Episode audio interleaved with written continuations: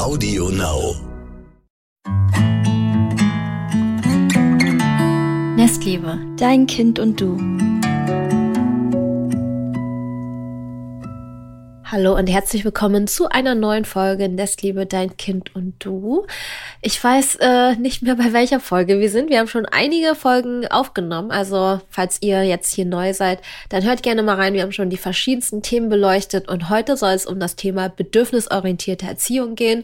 Wir wollen ein bisschen aufklären, was ist das überhaupt? Welche Mythen gibt es drumherum? Und Mai bringt das Ganze als Psychologin aus der wissenschaftlichen Seite mit. Und ich dann als Mutter einer 2-jährigen Tochter aus der praktischen Seite. Genau, und wir wollen heute mal ein bisschen drüber sprechen und eure Fragen auch beantworten. Genau, das Thema habt ihr euch gewünscht, auf jeden Fall sehr viele. Deswegen dachte ich, dass wir das unbedingt machen müssen. Und wir sind übrigens bei der 7. Folge, soweit ich hier das richtig gesehen habe. Bei der 7. oder 6? Ich gucke mal ganz kurz. Naja, bei der 7. Krass. Oh, das geht richtig schnell. Ja. Und wir haben tatsächlich auch schon ein Nestliebe-Artikel darüber geschrieben im Nestliebe-Magazin auf nestliebe.de, falls ihr euch das nochmal genauer durchlesen wollt. Aber ich dachte, weil das so ein wichtiges Thema ist, oder das ist ja auch so ein bisschen die Grundlage von Nestliebe, dass wir heute nochmal darüber quatschen wollen. Und Erziehung wandelt sich ja gerade total, oder ich habe nur das Gefühl, weil ich in dieser Bubble bin, aber ich habe das Gefühl, dass immer mehr Leute darauf aufmerksam werden und auch das schon intuitiv umsetzen, und welche, die sich immer mehr dazu belesen und auch vielleicht das ändern wollen, wie sie erzogen wurden. Und dann finde ich das immer ganz einfach, ja, darüber zu sprechen, weil in der heutigen Zeit stehen wir auch nochmal als Elternteil vor ganz anderen Herausforderungen als früher zum Beispiel, und da ist es nicht immer ganz so einfach, das umzusetzen, wenn man das selber auch nicht erlebt hat. Und selbst wenn man das selber erlebt hat, man hat so krass viele Dinge auf der To-Do-Liste, dass das echt nicht so einfach ist. Aber mit ein paar Tricks geht das auch, bei den ganz busy Familien auf jeden Fall. Und ja, deswegen würde ich mal sagen, fangen wir überhaupt erstmal an, was ist das? Ich wollte noch ganz kurz sagen, dass du nicht nur in der Bubble bist. Also Erziehung wandelt sich gerade wirklich von extrem autoritär zu anti-autoritär, beziehungsweise laissez-faire war ja auch kurz ein Trend, zu jetzt halt bedürfnisorientierte Erziehung wird immer beliebter, vor allem bei so jungen Eltern. Und dass Eltern tatsächlich aber heutzutage mehr Druck verspüren als früher. Also weil heutzutage sich so viel geändert hat, dass man das Kind mehr als so vollwertige Person sieht, dass man nicht mehr klare Regeln hat, wie ganz früher zum Beispiel, lass dein Kind schreien, streiche dein Kind bloß nicht, sonst wird es zu weich für die Welt. Und das waren so starre Regeln, die man irgendwie einfach geglaubt hat, und ja, dem ist man gefolgt. Und heutzutage denken viele ein bisschen mehr mit, hinterfragen auch viel mehr, und das kann sehr viel Druck erzeugen, weshalb die bedürfnisorientierte Erziehung auch, obwohl sie vom Grund her an, sage ich mal, Gutes drin hat oder Gutes für die Eltern und für die Kinder sich wünscht, kann die auch sehr anspruchsvoll sein. Aber du kannst ja mal sagen, was bedürfnisorientierte Erziehung für dich ist.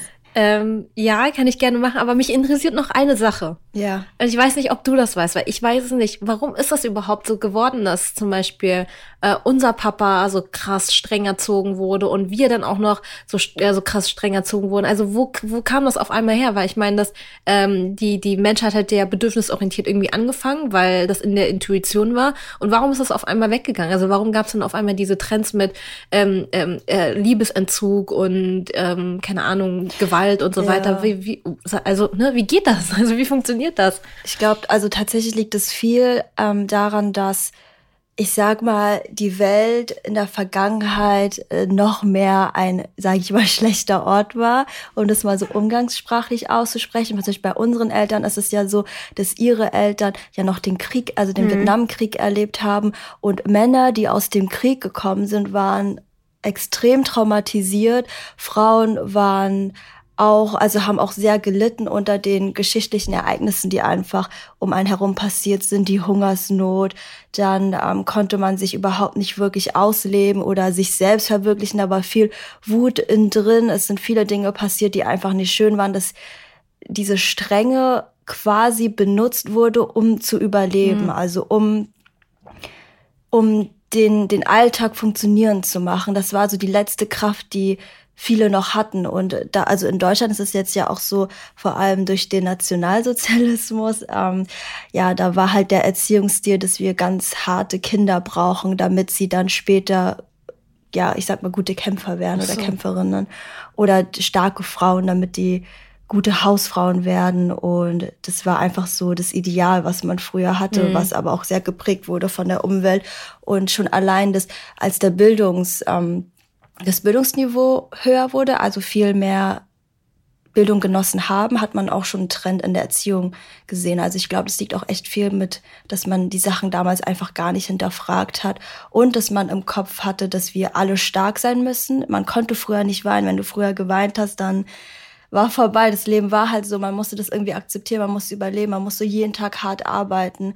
Und da haben wir mittlerweile, bei uns jedenfalls, den Luxus, dass wir auch unseren eigenen Wünschen nachgehen können und machen können, worauf wir Lust haben und nachdenken können, was wünschen wir uns eigentlich für uns selbst, für unsere Kinder, für die nächste Generation und unsere Wünsche auch verfolgen können, ohne darüber nachdenken zu müssen, dass wir abends genug Essen haben. Stimmt. Und so. Ja, stimmt, wenn man sich auch, also wenn ich mir so alte Filme anschaue, ich schaue mir ja voll gerne so so Mittelalter-Serien an, wie Game of Thrones und so. Und immer, wenn es so um Kämpfe und Krieg und so geht, da, sobald diese Zeit quasi anfängt, ist es echt so, dass damit auch natürlich die Strenge kommt. Also die Strenge gegenüber Jüngeren oder auch Kindern und so. Und ich glaube, das ist echt so, seitdem es Kriege gibt oder irgendwie Kämpfe, ist auch irgendwie dieser Teufelskreis entstanden. Und das zieht sich über Jahrhunderte irgendwie zurück, ne? Schon krass. Dann kam das halt auch noch irgendwann dazu, dass mit der Konditionierung, als es herausgefunden wurde von den Behavioristen, also so eine Bewegung in der Psychologie, wenn du halt, also Verhalten erwünscht ist, dass es verstärkt wird und unerwünschtes Verhalten möglichst bestraft wird oder ignoriert wird, dass es gelöscht wird. Da gab es dann halt auch diese Bewegung, dass man dann halt dachte, bei Kindern zum Beispiel, wenn dich das Weinen halt nervt, da sollst du es bestrafen oder ignorieren, damit es halt aufhört. Und Kinder resignieren ja dann auch relativ schnell. Also du kannst Kinder schon zu klein, wie soll ich das jetzt nennen? Ja, Robotern, Minions. Robotern, genau. Formen, wenn du das möchtest. Also Eltern haben da auch extrem viel Macht. Und da kommt auch viel her, dass man gelernt hat, oder dass die damals einfach, also es wurde ja in Ratgebern wirklich geschrieben, dass du halt dein Kind zu einer Art Roboter oder sehr angepasst erziehen kannst, dass es einfach das macht, was du möchtest. Und dass die Idee dahinter war ja auch, wenn du ein Kind hast, es einfach das macht, was du möchtest, dass dich das natürlich auch im Alltag entlastet.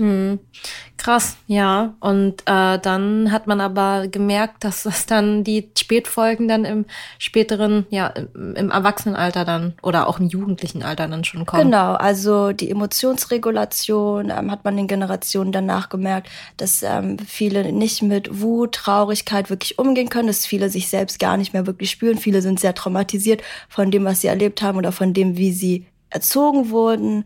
Und die psychischen Störungen sind mehr denn je jetzt. Also wir baden jetzt gerade das aus, was die letzten Generationen erleben mussten. So. Ja, krass. Ja, und deswegen sprechen wir heute darüber, wie wir das schaffen können, dass es erst gar nicht passiert, dass im Erwachsenenalter die Menschen einfach gar nicht mehr mit ihren Emotionen klarkommen und auch total mit Aggressionen zu kämpfen haben oder mit Depressionen und so weiter, weil das fängt natürlich schon ganz früh an. Ja, bedürfnisorientierte Erziehung kann man eigentlich, wenn man das so ganz, ganz kurz zusammenfassen wollen würde, so bezeichnen, dass es um die Bedürfnisse sowohl vom Baby bzw. Kleinkind als auch um die der Eltern geht. Also es geht nicht darum, den Babys und Kindern den Wunsch von den Lippen abzulesen. Es geht eher darum, zu schauen, okay, was sind die Bedürfnisse beider Parteien und dann zu schauen, was der beste Kompromiss dann ist und einen guten Lösungsweg finden, der für die Familie passt. Und dann natürlich auch Emotionen immer zuzulassen und auch zu bestätigen und auch zu verbalisieren, wenn das Kind noch nicht so weit ist. Aber das Verhalten ja, kann man immer quasi korrigieren, nur die Emotionen, die sind immer okay. Ja, das ist es so im genau zusammengefasst. Was ich eigentlich immer voll spannend finde, ist, dass die bedürfnisorientierte Erziehung ist ja jetzt auch nichts, was mega Neues, also die gibt's ja auch schon total lange, aber früher habe ich das Gefühl, wenn ich das mir so angucke, lag der Schwerpunkt eher so auf das Körperliche, also dass man das Baby, also dass man so viel Nähe wie möglich zulässt, dass man das Baby ganz oft trägt, dass man das Baby so lang wie möglich stillt und dass es sich mehr darauf fokussiert hat. Und ich kann auch total verstehen, weil ich habe bei Nestliebe bei den Nachrichten auch gelesen, so dass viele gefragt haben, ob wir mehr über bedürfnisorientiertes Erziehen sprechen können, weil die das auch bei sich umsetzen, aber halt angepasst. Und das finde ich auch nochmal ganz wichtig bei bedürfnisorientierter Erziehung, dass man, also dass jede Familie schauen kann, wie passen die Sachen, wofür diese Erziehungsform steht, zu meiner Familie und was möchte ich davon umsetzen, was passt vielleicht nicht so, und dass man, also dass jeder wirklich auch seinen eigenen Erziehungsstil in diesem Erziehungsstil findet. Ja, total, das ist ja auch sehr, sehr vielseitig, und die grundlegenden Prinzipien sind wirklich einfach nur, dass man respektvoll miteinander umgeht und die Emotionen des Gegenübers auch akzeptiert und dass man halt sieht, dass Babys und Kleinkinder einfach von der Gehirnreife auch noch nicht so weit sind, dass man da bestimmte Dinge von denen erwarten kann. Also die Erwartungshaltung spielt auch eine ganz große Rolle, dass man am besten nicht zu hohe Erwartungen haben sollte, was die Emotionsregulierung und was die Empathie betrifft bei Kleinkindern. Deswegen ja, spielen die zwei Sachen auf jeden Fall eine ganz große Rolle. Aber ja, dennoch ist das sehr, sehr vielseitig. Und was mir auch sehr wichtig ist, was ich sagen möchte, ist, ja, dass jede Familie ihre eigenen Regeln aufstellen kann und nach diesen Regeln dann gelebt werden kann. Aber trotzdem ist es natürlich so, dass alle Emotionen sowohl gut als auch schlecht akzeptiert werden können. Ich kann jetzt aber ehrlich sagen, wenn ich hier so beim Reden zuhöre, auch total verstehen, also wenn ich es sehr rational betrachte, warum unsere Eltern das nicht machen konnten, da nicht auf die Idee gekommen sind, das mal zu machen. Weil überleg mal, unser Vater hatte ja nicht mal wirklich einen Vater, weil der ja immer im Krieg war. Also hatte irgendwie nur die Mutter, die da zu Hause war und auch kein schönes Leben in dem Sinne hatte. Unsere Mutter hat total lange, die hatten so viele Probleme, dass die abends nicht wussten, ob sie genug Essen haben. Unsere Mutter hatte ja so viele Geschwister auch. Und das war schon, also der Fokus lag schon sehr woanders. Und ich glaube, dass alle auch so viel Frustration hatten. Und irgendwo musste die ja raus. Und da kann ich auch nachvollziehen, dass die sich da nicht irgendwie Gedanken drum gemacht haben, wie man die Bindung jetzt stärken kann oder welche Bedürfnisse wohl hinter unseren Reaktionen sind. Ja, aber im Grunde genommen, wofür man ja oft belächelt wird, wenn man diesen Begriff hat, bedürfnisorientierte Erziehung, ist ja, dass viele denken, dass man nach der Pfeife des Kindes tanzt, und das stimmt gar nicht. Also das ist auch ein bisschen Investition. Also wenn ich anfange, in Zeit zu investieren, wie was das Bedürfnis meines Kindes ist, aber auch natürlich klare Regeln aufzustellen, dass das Kind genauso weiß, dass die Eltern auch ihre Bedürfnisse haben und dass man da versucht, einen Kompromiss zu finden, dann kann man das später viel, viel, ja, ist das alles ein bisschen effizienter, und da kann man viel, viel friedlicher miteinander zusammenleben, weil es ein Miteinanderleben ist und nicht so von oben herab Regeln aufgestellt werden und alle müssen halt danach handeln, beziehungsweise die Kinder werden nicht so krass, ich will nicht sagen verzogen, aber Kinder lernen dann halt auch, dass Eltern Bedürfnisse haben, und die lernen dann auch mit der Zeit, das zu respektieren, sodass du im Nachhinein eigentlich viel, viel entspannter bist, als wenn du von Anfang an das versuchst, ja, nicht zu akzeptieren, beziehungsweise wenn du die Gefühle des Kleinkindes ein bisschen so runterspielst oder nicht ernst nimmst auch. Ja, ich glaube, ein wichtiger Punkt ist auf jeden Fall, dass Bedürfnisse und Gefühle ernst genommen werden, was nicht immer bedeutet, dass alles, was das Kind gerade möchte, erfüllt wird. Und dass man halt als Eltern feinfühlig auf die Dinge reagiert, was wiederum auch nicht immer bedeuten muss, dass man alles macht, was das Kind möchte. Ich glaube, das kann man sehr leicht verwechseln, dieses die Bedürfnisse und Gefühle werden ernst genommen, die Eltern sollten feinfühlig sein oder die Bereitschaft zeigen, auf das Kind einzugehen. Dieses Eingehen kann auch eine Reaktion sein, wo trotzdem aber Eltern sich nicht aufopfern müssen. Genau. Es geht nicht darum, dass ich genau weiß, was mein Kind will, sondern die Emotionen zu verstehen, sondern dem Kind das Gefühl geben, dass die Emotion gerade okay ist und je nachdem, wie das Kind sich verhält, dann halt nur das Verhalten korrigieren. Ich sag jetzt nur, aber es ist jetzt auch nicht so das Einfachste. Genau, das ist so das Prinzip. Es ist eigentlich gar nicht so schwer. Also wenn man sich das erstmal verinnerlicht, dann kann man, glaube ich, und auch akzeptiert und auch versteht, woher das kommt und man das auch möchte, dann ist das nicht mehr ganz so schwer im Alltag umzusetzen. Und genau, dann sind das halt wirklich nur so Situationen wie Wutanfälle, wo man auch selber seine eigenen Trigger versucht zu verstehen, also was sind die Punkte, wo ich getriggert werde, die auch mal selber verstehen und sich selber kennenlernen, damit man besser mit der Situation umgehen kann. Und letztendlich ist das tatsächlich alles Übungssache. Genau, deswegen ist das jetzt nichts, was aussichtslos ist, sondern das kann man Schritt für Schritt üben. Es gibt so viele Tage, wo man immer besser werden kann und sich immer noch mal ein bisschen bewusst werden kann, dass man eigentlich schon viel geschafft hat. Ja, genau. Also das ist auf jeden Fall alles so eine Übungssache im Sinne von, dass man auch sich so eine neue Denkweise antrainiert und nicht nur auf die eigene Intuition achtet, weil die eigene Intuition sehr geprägt ist von dem, wie die eigenen Eltern einen, glaube ich, erzogen haben. Und das wiederum ist sehr geprägt von dem, wie deren Eltern sie erzogen haben, was wiederum auch sehr geprägt ist von der Umwelt, in der sie gelebt haben, was jetzt nicht mehr aktuell ist, so wie es halt in der Vergangenheit war. Was ich auch noch sehr wichtig finde zu sagen, ist, was ich bei der bedürfnisorientierten Erziehung so mag, was jetzt beim autoritären Erziehungsstil nicht so gemacht wurde, ist, dass die elterliche Zuneigung oder auch Liebe und Aufmerksamkeit nicht so als Belohnung und Bestrafung eingesetzt wird, sondern eine Konstante im Leben ist. Also ich liebe dich, du bekommst Aufmerksamkeit von mir, du bekommst meine Zuneigung, egal was, weil ich dich liebe und nicht, du bekommst meine Zuneigung, wenn du halt heute besonders toll warst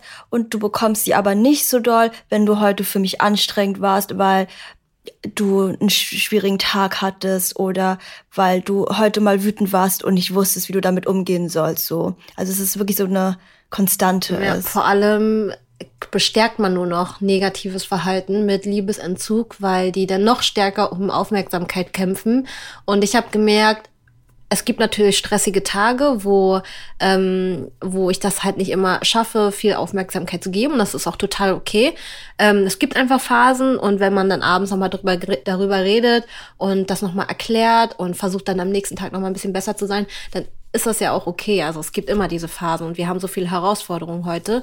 Aber was ich halt gemerkt habe, ist dann, wenn ich dann am nächsten Tag einfach nochmal ihr mehr Liebe gebe und noch ein bisschen mehr Aufmerksamkeit schenke und ein bisschen präsenter auch bin, dann nimmt das negative Verhalten auch wieder ganz schnell ab. Also Kinder brauchen ja nur die Bestätigung. Also alles, was sie wollen, ist, dass wir sie lieben. Das stimmt. Und Kleinkinder, das sind ja eigentlich ganz kleine Mini-People-Pleaser, die wollen ja helfen, die wollen, dass wir glücklich sind, die wollen kooperativ sein. Das Einzige ist, warum das nicht klappt, ist, dass sie noch nicht wissen, wie sie ihre Emotionen regulieren und auch noch nicht wissen, wie sie empathisch sein können und mit ihren Emotionsausbrüchen umgehen können und einige Dinge auch händisch schon noch gar nicht machen können, aber eigentlich wollen sie uns helfen.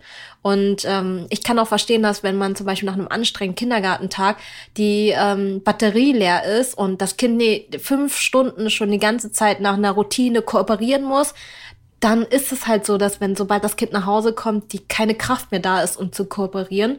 Und das merke ich natürlich auch, dass wenn der Kindergartenalltag, wo so viele Erlebnisse auf einen einprasseln, dass da erstmal ganz kurz die Batterie aufgeladen werden muss und ja, sie sehr anhänglich ist. Und wenn ich ihr die Liebe gebe, die sie gerade braucht und ihre Batterie dann auch auffülle und ihren Mamatank auffülle, dann ist es auch danach wieder ein bisschen einfacher. Aber es braucht natürlich auch seine Zeit. Kleinkinder, die sind ja erst noch so klein, also das ist nicht so einfach. Und was ich auch gemerkt habe, ist, wenn man Schwierigkeiten hat, mit Wutausbrüchen umzugehen, habe ich noch einen kleinen Tipp, und zwar, wenn ihr gerade nicht versteht, warum euer Kind wütet und ihr total sauer im Kopf, also in eurem Bauch, eure Wut schon in euch hochköchelt, dann versucht mal bei eurem Kind zu bleiben und das mal anzuschauen, ins Gesicht. Weil du merkst richtig krass, dass das pure Verzweiflung ist. Also wenn du siehst, dein Kind regt sich über eine total banale Sache auf und du denkst dir, das Kind will dich eigentlich gerade nur ärgern, dann versuch mal wirklich in das Gesicht zu schauen. Das ist einfach pure Verzweiflung. Dann kann man auch verstehen, das Kind weiß gerade selber nicht, was gerade um es geschieht. Und deswegen finde ich das auch ganz gut, mal versuchen, ein bisschen präsenter zu sein und auch mal so ein bisschen die Wut auszuhalten und sich das Kind einfach genau anzuschauen. Dann kann man auch sehen, okay, mein Kind weiß gerade gar nicht, wie es die Wut und Emotionen regulieren kann. Ja, da kommt auf jeden Fall eine Flut und Welle an Gefühlen, die das Kind nicht kontrollieren kann und die dann einfach überhand nehmen. Aber das Gute ist ja wirklich, dass wenn wir als Eltern oder ihr als Eltern das aushalten könnt und das spiegeln könnt, also nach dem Motto, okay, du bist gerade sehr wütend oder sehr traurig, weil das und das passiert ist, also dass man dem Kind vermitteln kann, ich verstehe dich, ich sehe deine Emotionen, ich kann es aushalten, ich bin jetzt nicht auch komplett verzweifelt und fange an zu weinen. Das gibt so viel Sicherheit, wo dann im nächsten Schritt quasi die Möglichkeit da ist, zu schauen, okay, gut, was für Alternativen gibt es, wie ich mit dieser Emotion umgehen kann. Nicht beim ersten Mal, aber das entwickelt sich dann langsam, dass dein Kind sich das von dir dann abschauen kann und diese Sicherheit irgendwann auch empfinden kann. Und erst mit Sicherheit, also erst wenn die Emotion ausgehalten werden konnte und das Kind sich sicher fühlt, kann dann erst im nächsten Schritt gelernt werden, okay, wie gehe ich eigentlich damit um? Ja, ich kann auch voll verstehen, dass man nicht jeden Tag oder jede Stunde am Tag die Zeit hat, das irgendwie auszuhalten, weil wir so viele Termine am Tag haben. Ich schaffe das auch nicht 24/7, das geht einfach nicht, weil man ja teilweise auch ganz viel alleine ist mit dem Kind oder nur die Eltern. Das ist eigentlich tatsächlich auch schon zu wenig, wenn nur die Eltern 24/7 beim Kind sind. Deswegen kann ich das total verstehen, wenn man sagt, boah, aber manchmal, da habe ich Tage, da habe ich auch einfach Termine. Und dann ist das halt so. Dann ist das auch einfach so, dass man dann das Kind mitten im Wutanfall zu einem Termin mitnehmen muss, weil das nicht anders geht. Also so ist ja einfach das Leben. Versucht einfach, so gut es geht, verbal beim Kind zu sein. Vermittelt das natürlich auch, sagt, okay, du bist gerade jetzt wirklich wütend und normalerweise würden wir einfach diese Emotionen ausleben und ich würde dich dabei begleiten. Heute ist aber ein super wichtiger Termin, wir nehmen dich jetzt mit. Wir können, wenn du möchtest, nimm dein kleines Beruhigungskuscheltier mit ins Auto und dann versuchen wir nochmal während der Autofahrt oder während der Fahrt zu dem Termin uns nochmal zu beruhigen. Ich bin auf jeden Fall bei dir, ich liebe dich. Es tut mir jetzt super leid, dass wir das jetzt so mittendrin machen müssen. Ja. Genau, und so ist das einfach. Also macht euch da überhaupt keinen Kopf. Das Leben ist nun mal kein Kinderspiel und auch wenn wir am liebsten gerne unseren Kindern sagen, jetzt reiß dich zusammen, das Leben ist kein Ponyhof, ich habe jetzt auch Dinge zu tun. Man kann das anders formulieren und trotzdem den Terminplan einhalten, den man halt heutzutage hat. Vor allem heißt Emotionen begleiten, was ja so wichtig in der bedürfnisorientierten Erziehung ist, auch nicht, dass man das schafft, dass dein Kind nicht mehr wütend ist oder direkt aufhört zu weinen. Also begleiten kann auch heißen, das Kind hat die gleiche Reaktion weiter, aber wir reden oder verbalisieren, dass wir für das Kind da sind, die Emotionen, die es gerade hat, und Studien zeigen auch wirklich, dass wenn man es nicht schafft, die Emotionen, dass das Kind es jetzt innerhalb von 2 Minuten regulieren kann und dann aufhört zu weinen und nicht mehr wütend ist. Wenn wir das nicht schaffen, es ist also registriert das Kind trotzdem die Worte, die man sagt, auch wenn es gerade trotzdem total weint, aber es speichert trotzdem, meine Mama ist für mich da, und es ist überhaupt nicht schlimm, wenn man es nicht schafft, irgendwie in ein paar Minuten ist dein Kind aufhört zu weinen oder das verstanden hat, nicht mehr traurig ist oder nicht mehr wütend ist. Also es ist vollkommen okay, wenn die Reaktion sich lang zieht und das Kind bekommt es auch irgendwie mit, nicht so ganz direkt, aber irgendwie schon vom Gefühl her mit, dass jemand da ist, wenn ihr als Eltern trotzdem was dazu sagt. Also was Nettes. Ja, es ist auch nicht unsere Aufgabe, das Kind also natürlich schon irgendwie beruhigen und begleiten, aber es ist nicht unsere Aufgabe, dass das Kind gar keine Emotion hat oder dass es so, das Kind sofort mit der Wut umzugehen weiß. Das ist ein jahrelanger Prozess und wenn mein Kind einen Wutausbruch hat, ist es nicht meine Aufgabe, dass er so schnell wie möglich abflacht, sondern es ist einfach nur unsere Aufgabe, so schwer es auch gerade in dem Moment ist, zu verbalisieren und dem Kind trotzdem das Gefühl zu geben, dass man für einen da ist. Genau, und aber ja, das Leben ist halt schwer und ich höre auch immer wieder in meinen Nachrichten, dass viele keine Zeit dafür haben. Und ich kann euch versprechen, ihr habt die Zeit, ich muss auch super, super viel arbeiten und ihr habt zwar vielleicht nicht die Zeit, das so zu begleiten, wie ihr euch das wünscht, aber ihr habt immer die Zeit, das irgendwie, dem Kind irgendwie das Gefühl zu geben, dass es geliebt wird, egal welche Emotionen das gerade hat. Ja, vor allem kann man sich vielleicht wirklich in solchen Momenten im Kopf sagen, wenn man gerade darüber nachdenkt oder gerade überlegt, oh nein, wieso kriege ich das gerade nicht hin oder nein, hör einfach auf zu weinen, bitte, dass man sich einfach so im Kopf sagt, okay, gut, meine Aufgabe ist es jetzt nicht, meinem Kind den Schmerz oder die Wut wegzunehmen, sondern meine Aufgabe ist gerade einfach nur da zu sein. Ja. Und dass da vielleicht auch so ein bisschen der Druck rausgeht, verantwortlich dafür zu sein, wie es dem Kind gerade geht, weil die Verantwortung in dem Sinn liegt ja nicht in den Eltern. Wir können ja nichts dafür, wenn Kinder gerade so empfinden, wie sie es eben tun und wenn sie ihre Emotionen noch nicht regulieren können. Das ist halt einfach so ist die Entwicklung, ja. Die wollen das ja auch nicht. Ja, die haben auch Besseres zu tun, als irgendwie jeden Tag wütend zu sein oder einen Nervenzusammenbruch zu bekommen. Ich habe mal eine andere Frage. Was sagst du dazu, was ich auch hin und wieder mal lese? Jetzt ist ja natürlich meine Community schon ein bisschen dran gewöhnt und weiß auch schon ein bisschen was, aber früher, als ich dann damit angefangen habe, kam oftmals der Kommentar, ja, aber die Welt ist doch super hart, also das Kind muss doch wissen, dass das Leben kein Ponyhof ist. Wenn ich jetzt nicht mein Kind irgendwie so erziehe, dass es weiß, dass das Leben da draußen nicht jeder bedürfnisorientiert mit einem umgeht oder respektvoll mit einem umgeht, wie soll mein Kind wissen, wie es in der Welt zurechtkommt? Also nicht, dass es denkt, draußen in der Welt ist nur eine Blumenwiese und jeder geht super respektvoll miteinander um. Ich will nicht, dass mein Kind da untergeht in dieser Welt. Ah, voll interessant, ja. Also erstens würde ich, glaube ich, dazu sagen, oder wäre meine Meinung dazu, wir wollen alle definitiv auch kein naives Kind auf die Welt bringen. Und da habe ich tatsächlich relativ oft mitbekommen, auch wenn ich mir so Therapiestunden anschaue, dass wenn Kinder zu überbehütet aufwachsen tatsächlich, dass sie dann so ein bisschen naiv durch die Welt gehen. Und dazu gehört zum Beispiel auch Dinge wie, dass Eltern vor ihren Kindern komplett so tun, als wäre alles schön, also gar keine Form von Streit oder Konflikt oder sowas zulassen. Und ich glaube, es ist total wichtig, dass Kinder auch verstehen, auch Mama und Papa streiten sich mal, dass sie auch mal sehen, es kann ein Konflikt passieren, das ist auch unangenehm in dem Moment, aber alle können es aushalten, man findet eine Lösung, dass man auch sieht, Mama und Papa sind mal traurig oder wütend, dass man das beim Kind auch zulässt, also wenn das Kind traurig oder wütend ist, dass man auch dem Kind das Gefühl gibt, es ist okay, dass du da total frustriert bist, so ist das Leben, du wirst frustriert sein wegen Dinge, die dir passieren, du wirst andere frustrieren mit der Art, wie du mal bist, weil wir einfach alles Menschen sind.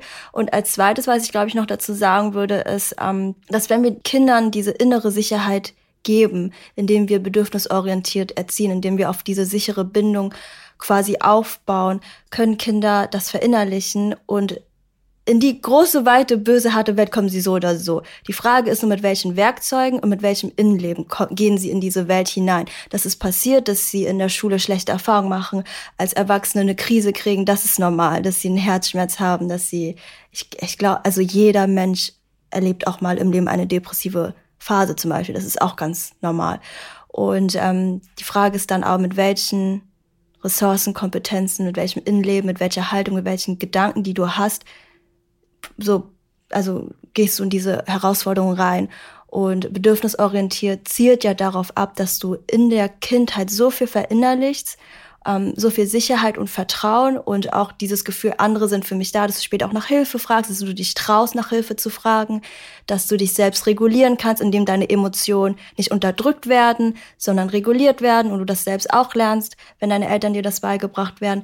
Das ist quasi der Schlüssel, sage ich mal, zu einer starken Psyche oder zu einer Resilienz, die dir später helfen kann, in Krisensituationen so zu reagieren, dass du innerlich nicht zusammenbrichst, sondern es ist richtig blöd gerade, aber ich kenne und weiß die Mittel von außen, also ich kann nach Hilfe fragen und auch von innen. Ich habe verinnerlicht, ich bin gut, wie ich bin, ich werde geliebt und ich bin gut genug und all diese Dinge, das, ja, da ist man dann einfach besser gewappnet. Also ja, und was ich auch noch sagen möchte zum Thema Streit vor dem Kind, ich finde es auch super wichtig, wenn man vor dem Kind streitet, dass dann nicht versucht wird, das schnell zu unterdrücken und das Kind bekommt eigentlich nur ein Stück vom Streit mit und aber gar keinen Lösungsansatz. Also wenn es passiert, dass man eine Diskussion vor dem Kind führt, dass man auch versucht, die Diskussion zu beenden mit dem Lösungsansatz, also wie man einen Streit schlichtet, weil Kinder bekommen ja alles mit, also die merken dann auch, okay, Mama und Papa haben sich gerade gestritten oder sie haben gerade diskutiert,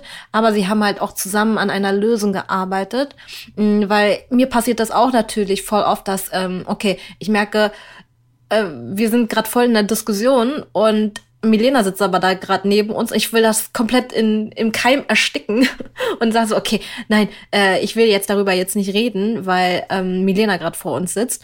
Aber eigentlich ist es total wertvoll, wenn es dann mal passiert, dass sowas vor dem Kind passiert, dass man das auch zu Ende führt, sodass das Kind nicht denkt so, oh, okay, die haben sich jetzt gestritten, aber morgen früh am Frühstückstisch ist wieder alles gut. Also wenn es abends passiert. Also das finde ich total wichtig, dass sowas auch zu Ende geführt wird.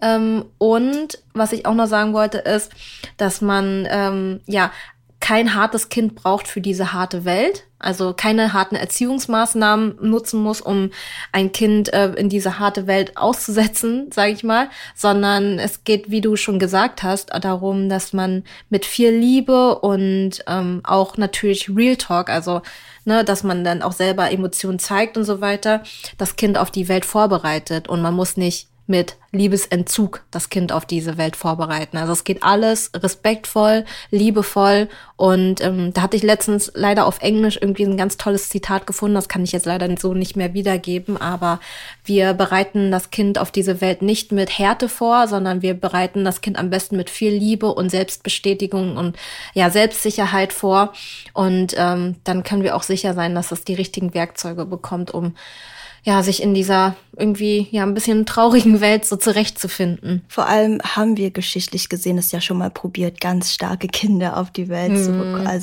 auf die Welt vorzubereiten. Und ich kann euch auch versichern, diese Traurigkeit, die vom Kind irgendwann nicht mehr gezeigt wird, weil die Eltern es ignorieren oder die Eltern es bestrafen und auch die Wut, die irgendwann nicht mehr gezeigt wird, weil das Kind sehr schnell lernt, wenn ich wütend bin, mögen mich Mama und Papa weniger, die ist nicht weg. Also die findet auf ganz viele unterschiedliche Art und Weisen ihren Weg, sich wieder auszudrücken. Ob es ein paar Jahre später ist, ob es im Erwachsenenleben ist, sie findet ihren Weg. Und das ist dann das, was sehr schwierig ist, wieder rauszukriegen. Vor allem, wenn wir auch so an psychosomatische Sachen denken, also Krankheiten, wo es einfach gar keine körperliche Ursache gibt, wo die Person aber trotzdem leidet, psychische Störungen und alles in die Richtung. Also diese Dinge gehen nicht weg. Ja, es stresst ja auch irgendwie, wenn es in einem drin schlummert und es nicht so ausgelebt wird. Und Stress macht ja das Schlimmste mit dem Körper. Das weiß ich jetzt von meiner Magenschleimhautentzündung. Ich habe ja eigentlich gar keine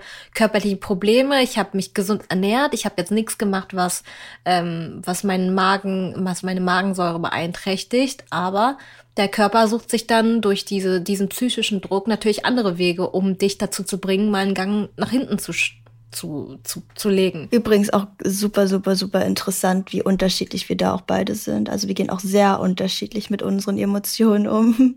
Ja. Da sind wir wirklich zwei Welten. Und auch bei uns zeigt sich das auch so anders aus, also drückt sich so anders aus, Dinge, die wir nicht verarbeitet haben.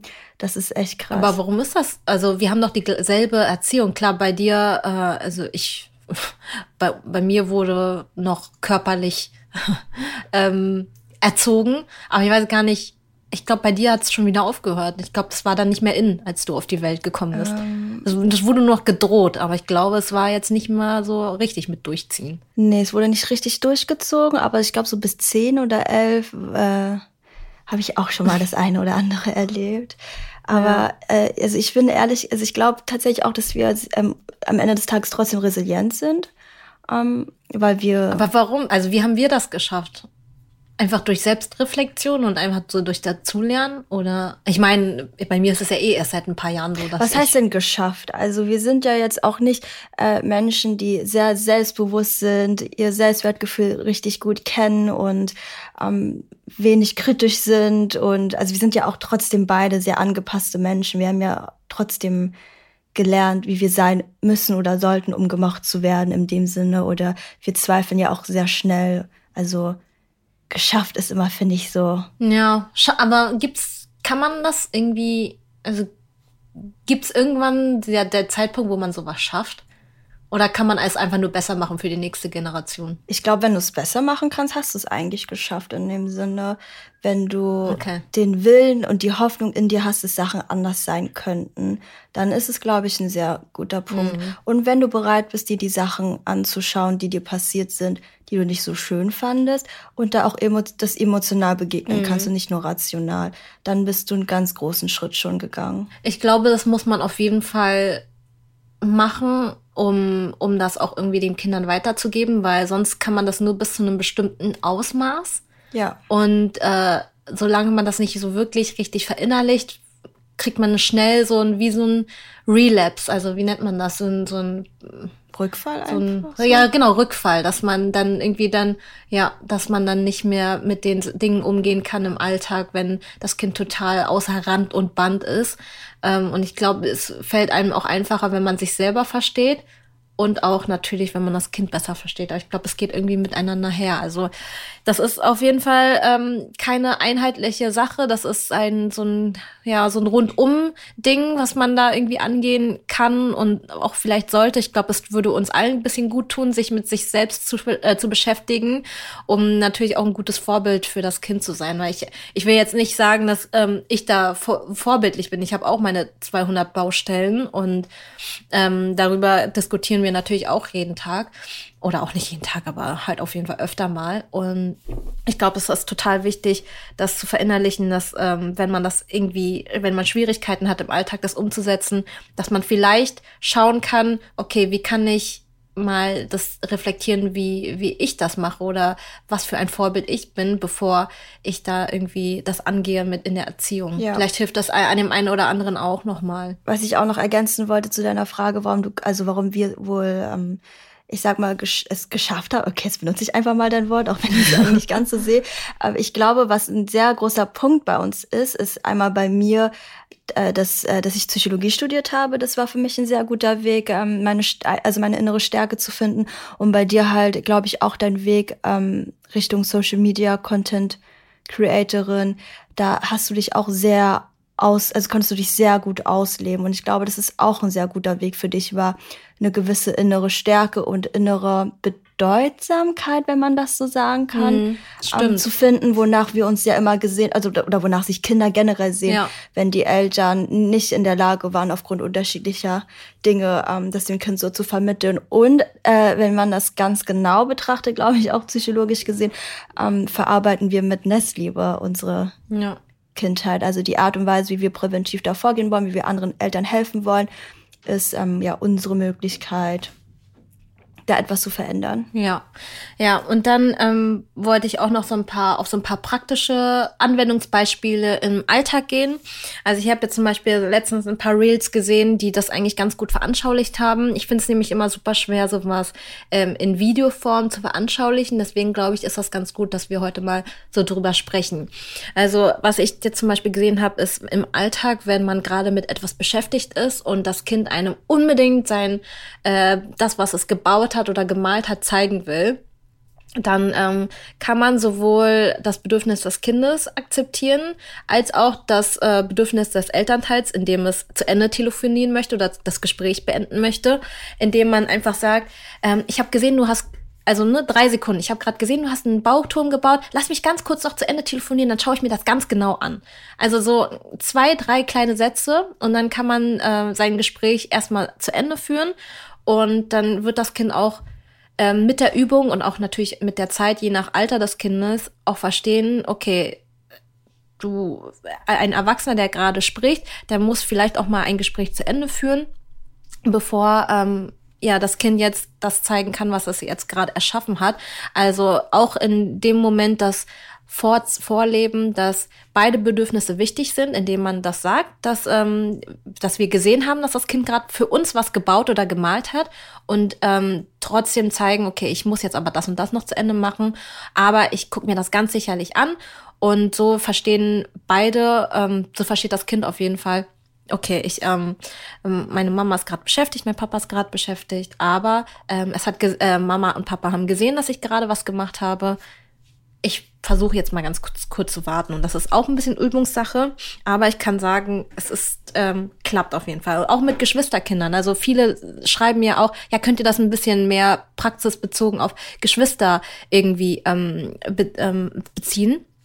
Und da kann ich auch nur sagen, einfach versuchen, so gut es geht, verbal beim älteren Geschwisterkind zu sein, wenn das kleinere Geschwisterkind gerade körperlich die Nähe braucht, weil natürlich Babys viel öfter so eine körperliche Nähe brauchen, aber niemals versuchen, das auf das kleinere Geschwisterkind zu beziehen, also den als Grund zu nennen, sondern einfach nur sagen, so, pass auf, ich bin gerade ganz kurz beschäftigt, wenn man zum Beispiel gerade stillt, ich bin sofort bei dir und dann schaue ich mir das an, was du mir gerade gemalt hast. Also das kann man wirklich auf ganz vielseitig benutzen, indem man verbal beim Kind bleibt. Ja, ich finde, es verdeutlicht auch nochmal ganz gut, dass bei der bedürfnisorientierten Erziehung Eltern durchaus konsequent sein sollten, auch in ihren eigenen Bedürfnissen und den eigenen Grenzen, die sie haben. Dass bedürfnisorientierte Erziehung nicht heißt, dass dein Kind nur auf deiner Nase herumtanzt, weil es eine Balance versucht wird, eine Balance zwischen beiden Bedürfnissen zu finden, denen der Eltern und denen des Kindes.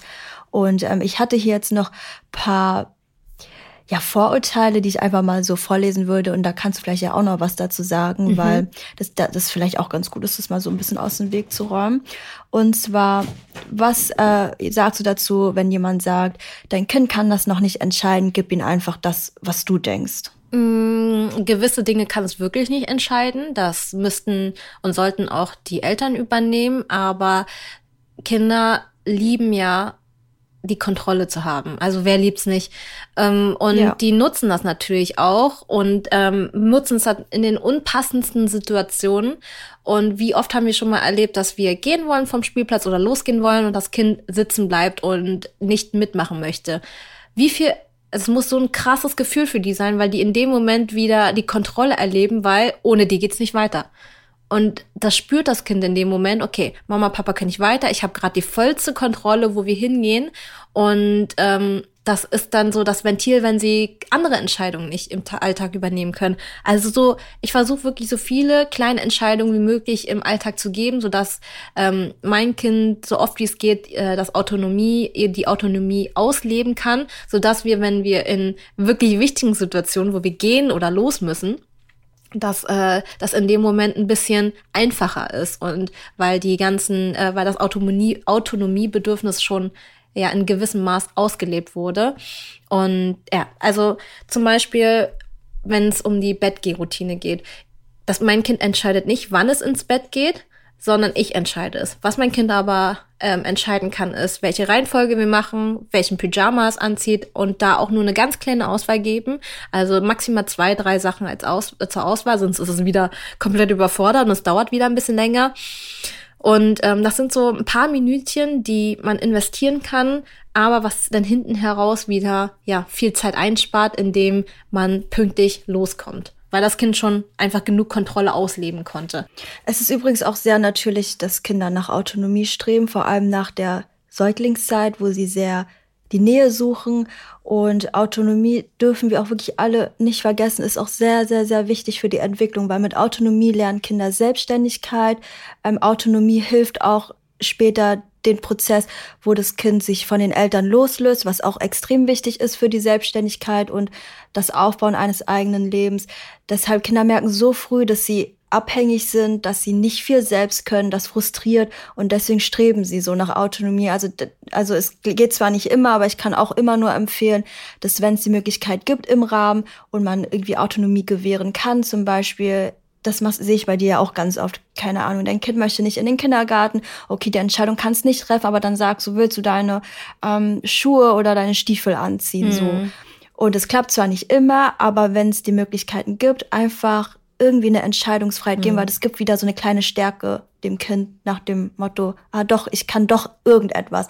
Weil Kinder irgendwann merken, dass sie nicht so viel können, weil sie halt noch so jung sind. Und das macht die innerlich fertig, ja. Ist ja auch mega kacke, wenn ich weiß, okay, ich lebe jetzt gerade ein Leben, da wird alles für mich entschieden. Ich weiß nicht, wohin es geht. Ich weiß nicht, was der nächste Step ist. Irgendwie bin ich gerade voll im Spiel. Jetzt müssen wir schon wieder gehen und dann müssen wir dahin und dahin. Und ich kann da gar nichts mitentscheiden. Dann freue ich mich doch, wenn ich mal irgendwie aussuchen kann, wenigstens welche Schuhe ich mir anziehen darf.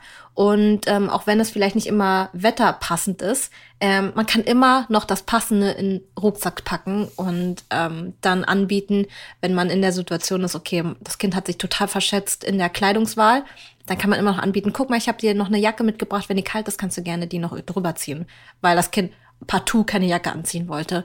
Und was ich auch noch sagen wollte ist, beim so Losgehen habe ich gemerkt, dass manchmal auch sehr gut hilft, wenn man ein bisschen kreativ wird. Also ich habe so ein Repertoire an Alternativen, die ich anbieten kann, damit ich mein Kind rausbekomme aus dem Haus. Und was bei uns ganz gut klappt, ist Sticker kleben in die Schuhe. Also mal so sagen, okay, du willst jetzt nicht raus, möchtest du vielleicht deine Elsa-Sticker oder deine Tiersticker in den Schuh kleben und dann kannst du es im Kindergarten mal zeigen. Oder du kannst Papa auch Sticker reinkleben in den Schuh. Da wollt ihr in den Partner laufen. Also ich gehe dann immer in meinem Kopf so ein paar alternative, kreative Ideen durch, die ich so habe, sodass mein Kind so schnell es geht raus aus dem Haus kommt. Aber du bist auch ein kreativer Mensch. Ich stelle mir das immer gerade.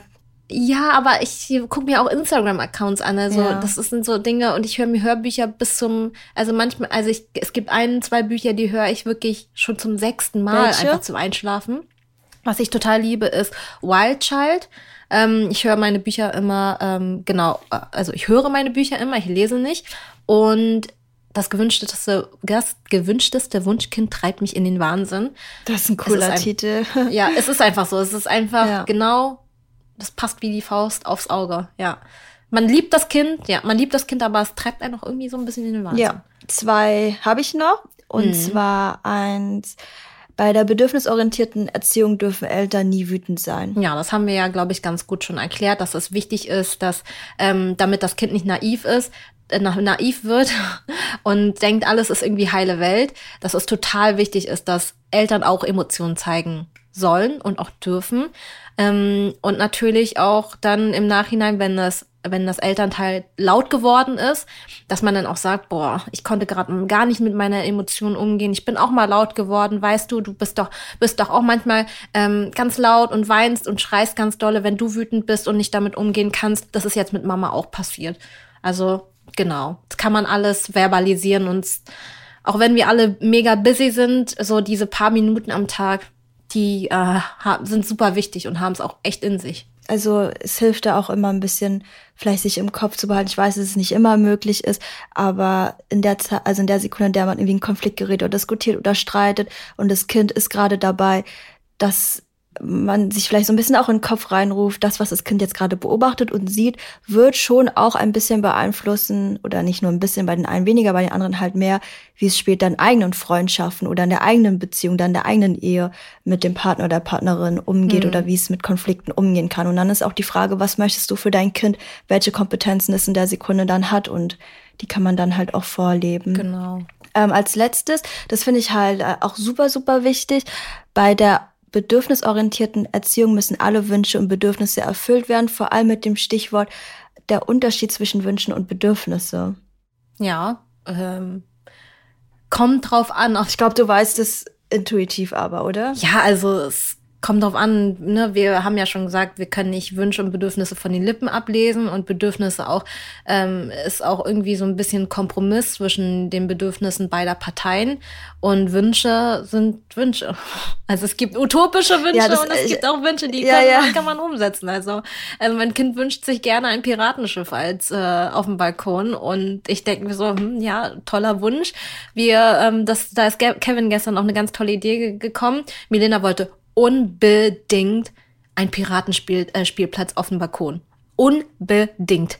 Und ja, aber sofort, jetzt und auf jeden Fall. Und es ist so, so wichtig, dem Kind natürlich auch zu vermitteln, dass natürlich nicht alles geht. Aber was wir dann gemacht haben, ist, wir haben ein Piratenschiff aus Pappkartons gebaut und als Lenkrad so ein rundes Kissen genommen und ein Segel als eine Decke als Segel genommen und sie war mega happy. Also dann kam die Vorstellungskraft und darauf ist Kevin gekommen tatsächlich. Also richtig, ja. Ach, krass, wie viel Mühe. Nee, das war keine Mühe. Wir hatten einfach nur keinen Bock auf irgendwie Streit oder Wutanfall. Und dann haben wir gesagt, guck mal, ich verstehe, dass du ein Piratenschiff haben möchtest. Ist eine mega coole Idee. Wir können dir gerne jetzt aus Pappkartons, guck mal, hier liegen noch welche, wir haben ganz viele davon, wir können mal daraus ein Piratenschiff bauen. Was hältst du davon? Da hat sie ganz kurz gezögert und überlegt so, eigentlich über den Piratenschiff, aber scheint wohl gerade nicht zu klappen, aber hört sich auch spaßig an, mit so Pappkartons sich was zu bauen. Ja, aber das klingt auf jeden Fall auch aufwendig. Ja, wir haben zwei Kartons aneinander gereiht, ein Kissen rein und das war das Piratenschiff. Voll geil, sowas habe ich früher geliebt, also solche Spiele. Es ist tatsächlich nicht es ist nicht so aufwendig eigentlich. Habe ich deine Frage komplett falsch verstanden oder wie?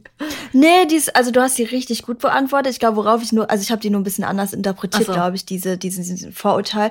Worauf ich so hinaus wollte, ist, dass man, das tatsächlich, wenn ich jetzt so sage, Wünsche und Bedürfnis wird ja hier so getrennt, dass man so ein bisschen so eine Ahnung hat, dass ein Wunsch nicht das gleiche wie ein Bedürfnis ist. So. Aber ich musste selbst auch nachgucken und könnte das jetzt gar nicht so direkt sagen, inwiefern die sich unterscheiden oder wie man erkennen kann, was gerade ein Wunsch und was ein Bedürfnis ist. Da habe ich so ein Beispiel rausgesucht, was es richtig gut erklärt. Aha. Zum Beispiel, wenn ein übermüdetes Kind vor Wut rebelliert, weil es den Wunsch äußert, ich will jetzt noch Fernsehen schauen, oder ich weiß auch noch ganz genau mit Milena, die war halt sehr müde, ist richtig wütend geworden und wollte aber dann unbedingt, dass wir mit dem Roller spielen. Mhm. Und das ist der Wunsch, dieser Wunsch quasi Fernsehen schauen oder dass ich jetzt mit dir mit dem Roller spiele, das muss in der bedürfnisorientierten Erziehung nicht erfüllt werden. Was erfüllt werden oder nicht erfüllt, aber gesehen werden sollte, sind so die Bedürfnisse hinter dem Wunsch. Dass man zum Beispiel in dem Moment, ich sag mal, feinfühlig genug ist zu verstehen, da ist gerade ein körperliches Bedürfnis nach Schlafen, also das Kind ist gerade übermüdet, deswegen ist es wütend, nicht wütend, weil es jetzt gerade nicht spielen kann oder Fernsehen gucken kann. Und dass man das Bedürfnis hinter den Wünschen sieht und versucht, auf das Bedürfnis einzugehen. Man muss nicht auf die Wünsche eingehen, aber es ist immer schön, wenn man versteht, was eigentlich hinter dem Wunsch steckt. Und hinter Wünschen stecken ganz oft Bedürfnisse, die erfüllt werden können. Wie zum Beispiel, das Kind will jetzt wirklich, also ist einfach richtig müde und weiß es halt nur nicht, weil dieser Wunsch, was spielen zu wollen, gerade irgendwie präsenter ist. Ja, und die vergessen das ja auch voll schnell, dass die Hunger, Durst und so weiter haben. Und dann sind die komplett drüber. Und dann, ja, was ich auch immer sagen kann, wenn das Kind gerade wütend ist, dann bietet denen manchmal mal was zu trinken an. Was kann sein, dass es einfach nur mega Durst hat. Ja. Oder genau, weil ich habe das jetzt so oft gemerkt, dass Milena einfach vergisst, was zu trinken. Und dann kommt sie an einen Punkt, wo es ihr alles so unangenehm ist und die weiß auch gar nicht so genau, wohin mit sich und irgendwie ist alles komisch und ich darf sie nicht anfassen und so weiter. Und dann biete ich ihr manchmal so, willst du was trinken? Du hast vor 5 Stunden das letzte Mal getrunken. Hier und dann, war es tatsächlich das. Also man muss das immer ausprobieren. Irgendwann weiß man das aber auch. Also es kommen zwar immer wieder Dinge dazu, aber manche Dinge lernt man dann auch mit der Zeit. Also es ist alles Übungssache. Man braucht auch kein schlechtes Gewissen haben, wenn man jetzt nicht gecheckt hat, boah, oh mein Gott, mein Kind hat einfach schon seit 5 Stunden nichts getrunken. Deswegen ist das so unangenehm gerade. Also es ist alles, muss man alles mit dazu lernen. Ja, ich glaube, kein Elternteil wird immer wissen, was das Bedürfnis gerade wirklich ist. Ja. Letztendlich sind es Kommunikationsversuche vom Kind aus, die es noch nicht in Worte fassen kann, aber selbst Leute, mit denen ich normal rede, da verstehe ich manchmal nicht, was sie jetzt eigentlich von mir wollen. Und dann bei einem Kind, was es noch nicht mal wirklich ausdrücken kann, ist wahrscheinlich noch schwieriger. Ich finde voll gut, dass ich hoffe, dass in dieser Folge auch so ein bisschen durchgekommen ist, dass wir oder vor allem, dass du jetzt auch nicht perfekt bist. Du hast auch deine Baustellen von deiner Erziehung, die du genossen hast. Du hast auch jetzt Bausteine. Du bist jetzt nicht mega selbstbewusst und weißt immer, was du machen sollst, aber du versuchst immer das Beste aus allem zu machen. Und genau. Du versuchst Informationen zu bekommen, um das zu erreichen, also was du dir für dich selbst und dein Kind vorstellst und was du dir für euch wünschst. Und das heißt nicht, dass man immer die perfekten Voraussetzungen haben muss. Das heißt auch nicht, dass wenn man das angeht, es immer richtig machen kann. Aber der Wille ist halt da und ich hoffe, dass das auch so ein bisschen durchgekommen ist, dass es jetzt auch nicht die perfekte Erziehungsmethode ist, sondern einfach eine Haltung, die du oder auch ich haben, ja, wie wir uns es selbst gewünscht hätten und was wir uns für unsere Kinder wünschen. Ja, das ist noch eine gute Zusammenfassung von allem. Unser Moment der Woche. Hast du einen Moment der Woche? Eigentlich habe ich den schon verpulvert, indem ich gesagt habe, was sich Kevin gestern so Tolles einfallen lassen hat mit dem Piratenschiff. Okay. Ich fand das echt eine gute Idee, weil manchmal stehe ich dann so da und denke, bin voll verzweifelt, weil ich gerade einen Wunsch nicht erfüllen kann. Dabei kann man da auch ganz gut drum herum arbeiten. Also das mit dem Piratenschiff fand ich halt echt mega cool gelöst von Kevin. Ich bin mal richtig gespannt, ob dein Moment der Woche auch irgendwann nicht kind-related ist. Ja, keine Ahnung. Ja, ein Umzug steht bald an, ne? Das ist ein Moment des Monats, sage ich dir. Das ist stressful AF. Ja, kann ich mir vorstellen. Ich glaube, wenn ihr die Folge hört, wohnen wir schon im Haus. Ja. Ich glaube schon. Wir sind gerade mittendrin. Nix. Also mein Moment der Woche war tatsächlich, meine Momente haben nie was mit meinem Kind zu tun, aber ja, mein Moment der Woche ist, dass wir wohnen 3 Jahre oder sowas in dieser Wohnung und wir haben aber von unserer Wohnung Baustellen gehabt. Mhm. Und wir hatten so viele Schichten Dreck auf unseren Fenstern, also ich habe mich da auch gar nicht rangetraut und ich habe jetzt einfach jemanden gebucht, also einen Fensterreiniger, der das gemacht hat in 1 Stunde. Der meinte tatsächlich auch, dass wir von dem Dreck und der Herausforderung her, die Fenster wieder sauber zu kriegen, ganz oben sind bei ihm. Also das war schon sehr anspruchsvoll. Ich glaube, der hatte einmal schlimmere Fenster. Da hatte die Familie, glaube ich, 6 Jahre oder sowas die Fenster nicht geputzt. Mhm. Und ja, bei uns waren es ja nur 3. Und jetzt habe ich einfach wieder saubere Fenster und ich kann jetzt einfach durchgucken. Und davor war das so schlimm. Das muss so befreiend sein, dieses Gefühl. Ja, auf jeden Fall. Okay, dann würden wir uns verabschieden.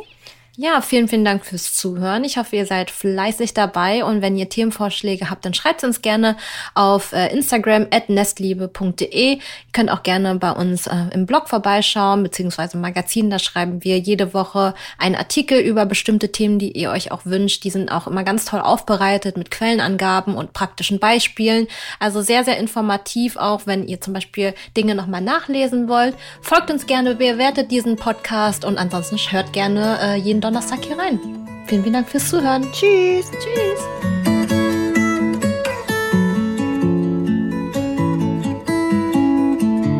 Nestliebe. Dein Kind und du. Audio Now.